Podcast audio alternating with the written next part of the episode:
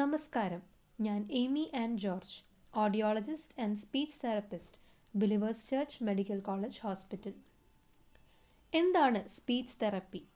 ആർക്കാണ് ഒരു സ്പീച്ച് തെറാപ്പിസ്റ്റിനെ ആവശ്യം? എന്താണ് സ്പീച്ച് തെറാപ്പിയുടെ പ്രയോജനങ്ങൾ? നവജാത ശിശുക്കൾ മുതൽ പ്രായമായവർക്ക് വരെ ഒരു സ്പീച്ച് തെറാപ്പിസ്റ്റിൻ്റെ സേവനം ആവശ്യമായി വരാം. ആശയവിനിമയത്തിലൂടെയാണ് ഒരു മനുഷ്യൻ തൻ്റെ ചിന്തകളും വികാരങ്ങളും പങ്കിടുന്നത്. മനുഷ്യർക്ക് മാത്രം ദൈവം തന്ന വരദാനമാണ് വാക്കുകളിലൂടെ സംസാരിക്കുവാൻ ഉള്ള കഴിവ്. എന്നാൽ ജന്മനാ ഉള്ള വൈകല്യം കൊണ്ടോ മറ്റു പല കാരണങ്ങളാലും സംസാരശേഷി നഷ്ടപ്പെട്ടാൽ ഒരു സ്പീച്ച് തെറാപ്പിസ്റ്റിൻ്റെ സേവനം ആവശ്യമായി വരും. സാധാരണ ഒരു കുഞ്ഞ് ജനിച്ച് 1 അല്ലെങ്കിൽ 1.5 വയസ്സിനുള്ളിൽ ആദ്യ വാക്കുകൾ പറഞ്ഞു തുടങ്ങും. ഈ പ്രായം കഴിഞ്ഞും കുട്ടി സംസാരിച്ചു തുടങ്ങിയില്ല എങ്കിൽ നിങ്ങളുടെ കുട്ടിയെ കൂടുതൽ നിങ്ങൾ ശ്രദ്ധിച്ചു തുടങ്ങണം.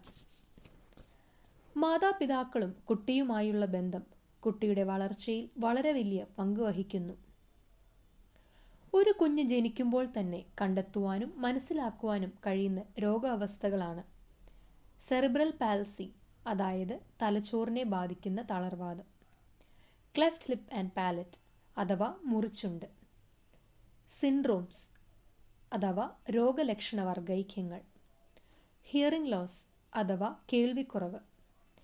ഈ കാലഘട്ടങ്ങളിൽ ജനിക്കുമ്പോൾ തന്നെ കേൾവിയുടെ പരിശോധന നടത്തുന്നതിനാൽ കുട്ടികളിൽ കേൾവിക്കുറവ് ജനിച്ച് വൈകാതെ തന്നെ കണ്ടെത്താവുന്നതാണ്. ഈ പറഞ്ഞ രോഗാവസ്ഥകളിൽ കുട്ടികളുടെ സംസാരത്തിൽ ബുദ്ധിമുട്ട് ഉണ്ടാകാം.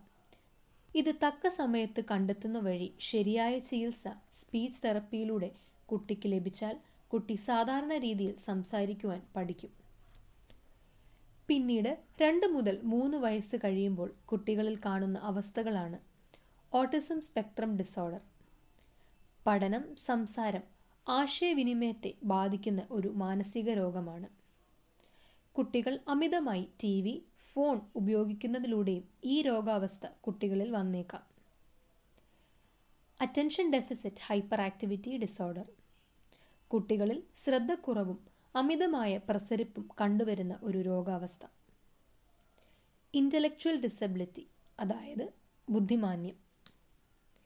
ഈ രോഗാവസ്ഥകളിൽ കുട്ടികളിൽ പ്രായത്തിലൊത്ത സംസാരക്കുറവും മറ്റ് വൈകല്യങ്ങളും കണ്ടുവരാവുന്നതാണ്. ഇതിന് സ്പീച്ച് തെറാപ്പി വഴി പരിഹാരം കണ്ടെത്താവുന്നതാണ്. സ്കൂൾ പ്രായം മുതൽ കുട്ടികളിൽ കണ്ടുവരുന്നതാണ് ആർട്ടിക്കുലേഷൻ ആൻഡ് ഫോണോളജിക്കൽ ഡിസോർഡർ, അതായത് കുട്ടികളിൽ ശരിയായ ഉച്ചാരണത്തിൽ തെറ്റു കാണിക്കുകയും ഒരു ശബ്ദത്തിനു പകരം മറ്റു ശബ്ദങ്ങൾ ഒരു വാക്കിൽ ഉപയോഗിക്കുകയും ചെയ്യുന്നത്. സ്റ്റട്ടറിംഗ് അഥവാ വിക്ക്, ക്ലട്ടറിംഗ് അതായത് വേഗത കൂടിയ സംസാരം, ലേണിംഗ് ഡിസബിലിറ്റി അഥവാ പഠന വൈകല്യം. ഈ അവസ്ഥകളിലും തക്ക സമയത്ത് ചികിത്സ ലഭിക്കുന്ന വഴി കുട്ടികൾക്ക് സാധാരണ കുട്ടികളെ പോലെ സ്വയം പര്യാപ്തരാകുവാൻ സാധിക്കും.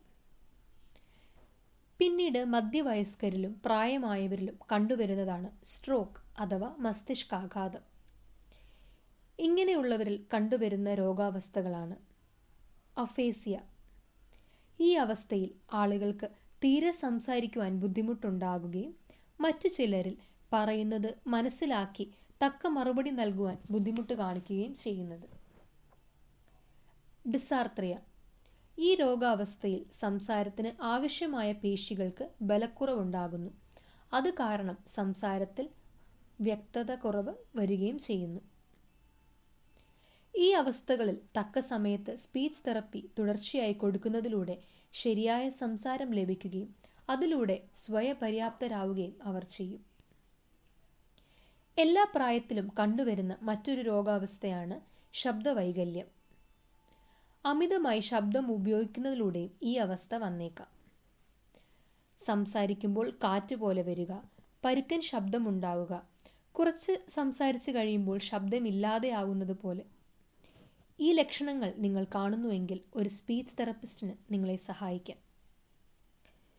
തൊണ്ടയിൽ ക്യാൻസർ തുടങ്ങിയ അവസ്ഥകളിൽ ശബ്ദം നഷ്ടപ്പെട്ടാൽ മറ്റു മാർഗങ്ങളിലൂടെയും ആശയവിനിമയം ചെയ്യുവാൻ നിങ്ങളെ ഒരു സ്പീച്ച് തെറാപ്പിസ്റ്റ് സഹായിക്കും. ഓരോ വ്യക്തിയുടെയും രോഗാവസ്ഥയും രോഗകാഠിന്യവും അനുസരിച്ചാണ് തെറാപ്പി നൽകുന്നത്.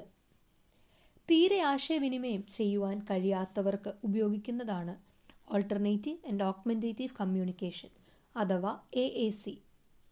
ഇതിൽ നാം കണ്ണുകളുടെ ചലനത്തിലൂടെയും സ്പർശനത്തിലൂടെയും പുതിയ സാങ്കേതിക വിദ്യകൾ ഉപയോഗിച്ച് ആശയവിനിമയം ചെയ്യുവാൻ കഴിയുന്നു. ഈ കാലഘട്ടങ്ങളിൽ കുട്ടികളുടെ വളർച്ചയെക്കുറിച്ചും അവർക്ക് ഉണ്ടാകാവുന്ന പ്രശ്നങ്ങളെക്കുറിച്ചും മുതിർന്നവരിൽ കാണുന്ന രോഗാവസ്ഥകളെക്കുറിച്ചും അറിഞ്ഞിരിക്കേണ്ട ആവശ്യകത വളരെ വലുതാണ്. കുട്ടികളിലും മുതിർന്നവരിലും ഉണ്ടാകുന്ന പ്രശ്നങ്ങളെ തിരിച്ചറിഞ്ഞ് അവരെ സഹായിക്കുക എന്നതാണ് നമ്മുടെ കടമ. ഒരു രോഗത്തെ വേഗം തന്നെ കണ്ടെത്തി അതിന് വേണ്ട ചികിത്സ നൽകുന്നതാണ് ഉത്തമം. ആശങ്ക അല്ല വേണ്ടത്, രോഗത്തെ തിരിച്ചറിഞ്ഞ് കൃത്യസമയത്ത് പ്രവർത്തിക്കുക. ലഭ്യമായിരിക്കുന്ന ചികിത്സകളെ തക്ക സമയത്ത് പ്രയോജനപ്പെടുത്തി ആരോഗ്യത്തോടും സന്തോഷത്തോടും കൂടി ജീവിക്കാം. നന്ദി.